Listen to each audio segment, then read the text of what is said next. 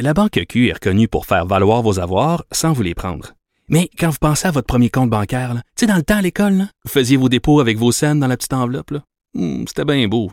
Mais avec le temps, à ce compte-là vous a coûté des milliers de dollars en frais, puis vous ne faites pas une scène d'intérêt. Avec la Banque Q, vous obtenez des intérêts élevés et aucun frais sur vos services bancaires courants. Autrement dit, ça fait pas mal plus de scènes dans votre enveloppe, ça. Banque Q. Faites valoir vos avoirs. Visitez banqueq.ca pour en savoir plus. Acheter une voiture usagée, ça peut être stressant, mais prenez une grande respiration. Et imaginez-vous avec un rapport d'historique de véhicule Carfax Canada qui peut vous signaler les accidents antérieurs, les rappels et plus encore. Carfax Canada. Achetez l'esprit tranquille. L'histoire se raconte. Il manie l'idée, la réflexion, la persuasion, le silence. Mario Dumont. Informé, cultivé, rigoureux. Il n'est jamais à court d'arguments. Mario Dumont.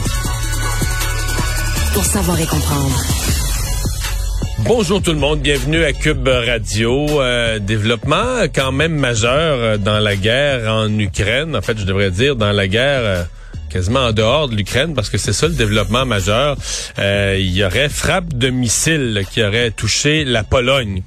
Alors vous comprenez euh, l'importance. Est-ce que c'est une gaffe? Pour l'instant, les Russes disent on n'a rien à voir avec ça. Mais là, euh, faut pas être plate. Là, la Russie a envoyé aujourd'hui, a envoyé comme jamais là, dans plusieurs régions d'Ukraine, à Kiev, mais à plusieurs autres endroits en Ukraine. Euh, la Russie a bombardé de missiles. Euh, c'est quand dans le pays voisin, à quelques kilomètres de la frontière, il en tombe un.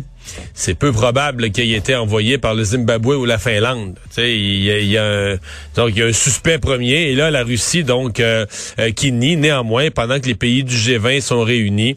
Euh, le sujet va sûrement arriver là-bas parce que là la guerre est donc sortie en dehors du territoire et vous connaissez les règles de l'OTAN. La Pologne est un pays de l'OTAN et dès qu'un pays de l'OTAN est attaqué, tous les autres sont considérés comme attaqués. Alors, est-ce qu'on jugera ça que c'est une, une erreur, une fausse manœuvre? Mais ça va certainement faire augmenter la tension au cours des prochaines heures. Tout de suite, on va rejoindre l'équipe de 100% Nouvelles. Allons tout de suite dans les studios de Cube Radio. Mario Dumont. Euh, bonjour, Mario. Bonjour. Avant de parler de, de- des déboires du Parti libéral euh, du Québec, euh, un mot sur la situation euh, qui est inquiétante, mais attendons d'avoir les informations. On en parlait avec Charles-Philippe David il y a deux minutes. Là, en Pologne, un missile russe qui est tombé sur le territoire, de l'autre côté de la frontière. Euh, bon, euh, évidemment, le Pentagone reste prudent, mais euh, c'est une, nouvelle qui pourrait peut-être amener les, des réactions. Là. C'est l'OTAN. Oui, la ben, euh, oui, oui, absolument. D'abord, c'est un développement majeur. Là. Je veux dire, à partir du moment où il y a une frappe qui déborde du territoire de l'Ukraine, euh, là, elle vient de frapper la Pologne. C'est un membre de l'OTAN. Alors, si on s'en tenait strictement le sur papier, dès qu'un membre de l'OTAN est attaqué, euh, tous les membres de l'OTAN entrent en guerre. Bon, euh, restons calmes. La Pologne n'est pas entrée en guerre. Est-ce que on va probablement faire comme premier élément d'enquête vérifier? Parce que là les Russes disent on n'a rien à voir avec ça. Mais sérieusement, Sylvain, il y a Ouais, des missiles. de provocation. Oui, mais il y a des missiles aujourd'hui qui sont tombés sur toute l'Ukraine, là. euh, en provenance de la Russie, qui ont frappé Kiev, qui ont frappé plusieurs autres villes, plusieurs autres régions. même. Alors la probabilité, puis on le voit sur la carte, la probabilité que ce missile qui est tombé tout proche de la frontière, euh, qu'il arrive du Zimbabwe, de la Finlande ou de- du Pérou, ça serait quand même étonnant. Il y a, disons qu'il y a un premier suspect pour trouver l'origine du, du missile, mais quoi qu'il en soit, il faudra, il faudra l'enquêter. L'OTAN va certainement aller voir avec les composantes, etc. On est capable de retrouver la source, l'origine. Mais c'est un développement important, d'autant plus que les pays du G20 sont réunis et qu'ils étaient déjà en mode là, mettre une certaine pression sur la Russie, etc. On le sent là qu'au G20, euh, on sent qu'il y a une occasion euh, de remettre de la pression sur Vladimir Poutine. Alors, qu'est-ce qui va arriver? Intervention militaire, réplique. D'abord, là, le Conseil de sécurité local de la Pologne est déjà réuni. Qu'est-ce qu'eux vont dire? Est-ce qu'eux vont faire officiellement une demande à l'OTAN? Euh, nous avons été attaqués sur notre territoire. Et d'autant plus que la Pologne a été un pays exemplaire depuis le début de la guerre là, pour accueillir.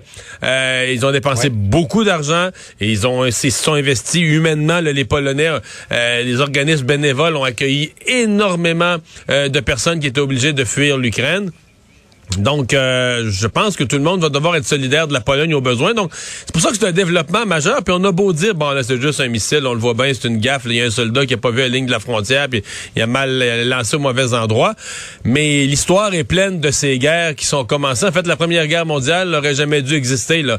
Elle est partie, tu sais, la notion d'une escalade, qu'un geste qui devrait pas mener à un autre, mais finalement a mené à une réplique, euh, qui elle a mené à une réplique. Et c'est ce qu'on appelle une escalade. Et c'est comme ça que certaines des guerres euh, ont euh, ont?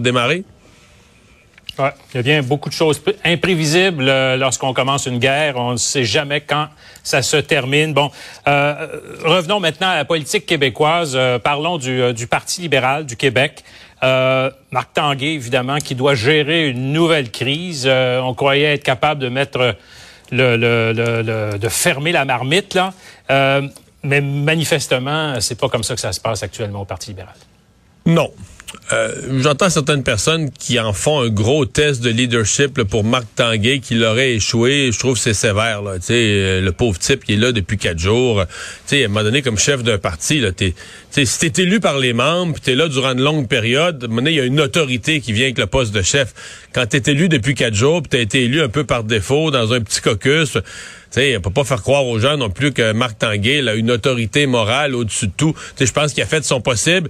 Et ce que ça, moi, ce que ça me dit surtout, c'est que c'était peut-être pas de la faute de Dominique Anglade. Ce caucus-là est peut-être plus compliqué qu'on pense, puis euh, euh, etc. Mais ceci dit, c'est un spectacle pour les électeurs, pour les, les, électeurs qui ont voté euh, libéral. C'est un spectacle absolument épouvantable sur la place publique d'un parti dont on a tellement dit à travers les années, à travers les décennies, qui règle ses affaires à l'intérieur que les gens sont disciplinés, que sur la place publique, on aime montrer à la population un front uni, qu'on est là pour, tu sais, le, le c'est le parti, c'est l'équipe d'abord. S'il faut régler, s'il faut laver le linge sale, on fait ça dans une pièce avec les portes fermées.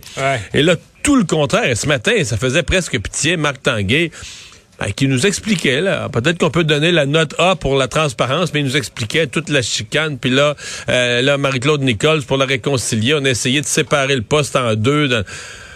Oh là là là là là là, tu eh pour, pour, finalement conclure que ben là, euh, en cours de soirée hier, tout ça a foiré, puis ça s'entendait plus, puis que là, ben là, Marie-Claude Nichols, on l'a rappelé euh, pour lui dire, ben là, le, deal qu'on t'avait proposé, ça tient plus.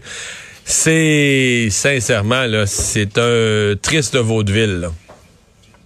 Ouais, parce qu'il faut rappeler là que Mme Nichols, qui devait, euh, bon, qui a quitté le parti caucus euh, libéral parce qu'elle n'a pas obtenu ce qu'elle voulait. Le, fameux poste de troisième vice-président de l'Assemblée nationale. l'Assemblée en plus, c'est ça. Et là, on voulait la rappeler, lui dire, OK, tu pourrais l'avoir, mais à moitié. Et euh, Franz Benjamin euh, l'avait déjà, ce poste-là. Alors, il fallait qu'il fasse un compromis. Et là, oups, ça n'a pas fonctionné. Là, il y a eu... bon, et là, finalement, je pense que c'est final, Mme Nichols, là, qui quitte de façon permanente le parti. Ça semble clair. Ça semble clair. Ça semble clair que ça va être ça. Euh, remarque la solution. Ce matin, Marc Tanguay l'a décrite, la solution, en disant c'était un peu unique, euh, de quoi qui n'avait jamais été fait sais, Sylvain, les choses qui ont jamais été faites dans l'humanité, des fois, elles n'ont jamais été faites parce que personne n'a été assez imaginatif pour y penser. D'autres fois, elles n'ont jamais été faites parce qu'elles sont un peu absurdes. C'est la raison. Parce qu'il fallait pas les faire. Ben, c'est ça.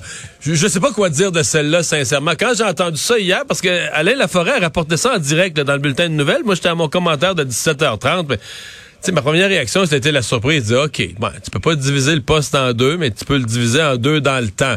Fait que c'est un mandat de quatre ans. Un qui va faire une chose pendant deux ans, puis après ça, l'autre pendant deux ans. Fait que même s'il est très bon, tu vas l'enlever pareil parce que tu as premier quelqu'un d'autre.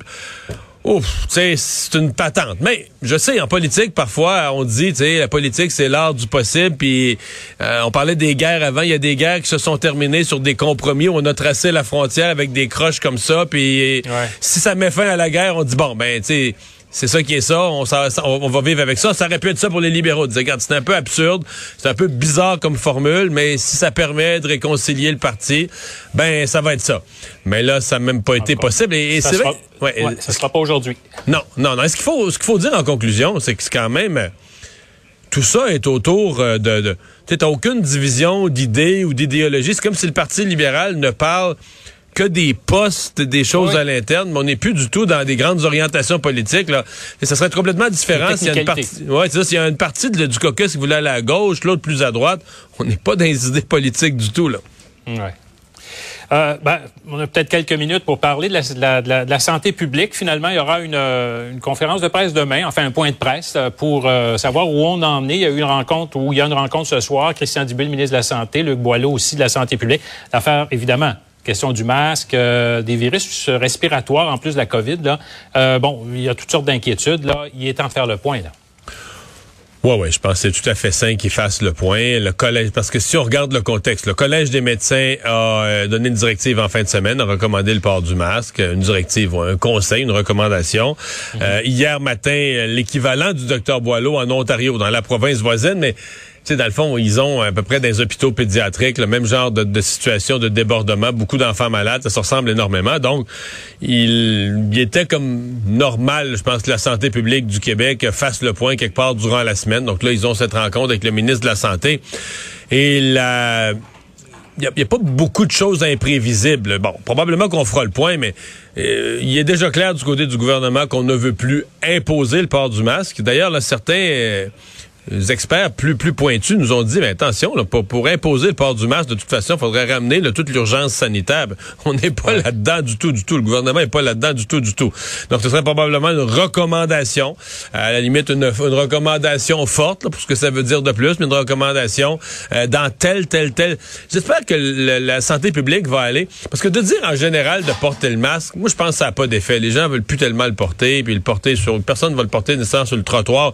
Je pense qu'on devrait quand même donner, si on veut s'adresser aux gens de bonne foi, qui veulent se conformer, mais qui veulent plus le porter tout le temps, des lieux. Dire, bon, ben, transport en commun, voici par exemple cinq types de circonstances ou quatre types de circonstances ou de lieux où on recommande fortement le port du masque. Et ça, je pense y aurait plus de chances de succès. Les gens diraient, ah ben oui, c'est vrai, quand j'embarque dans le métro, quand j'embarque dans l'autobus, je suis plus à risque. D'ailleurs, il y a beaucoup plus de gens qui le portent déjà d'un transport en commun. C'est un endroit où il y a plus de gens qui le portent. Mais oui, il fallait, euh, il fallait faire le point à ce moment-ci. Je pense que c'est dans, dans l'ordre des choses. Parce que là, on a comme, euh, en parallèle, il y a encore bien de la COVID. Euh, le, virus respiratoire syncytial qui, lui, se, vraiment le terrorise les gens avec des bébés, des, jeunes enfants. Euh, t'as l'influenza qui arrive plus tôt que d'habitude. Puis t'as toutes les autres rhumes qui traînent dans le décor. Là. Puis on est juste en novembre. Ben ouais, on est juste en novembre, puis les urgences débordent déjà. Merci Mario. Au revoir.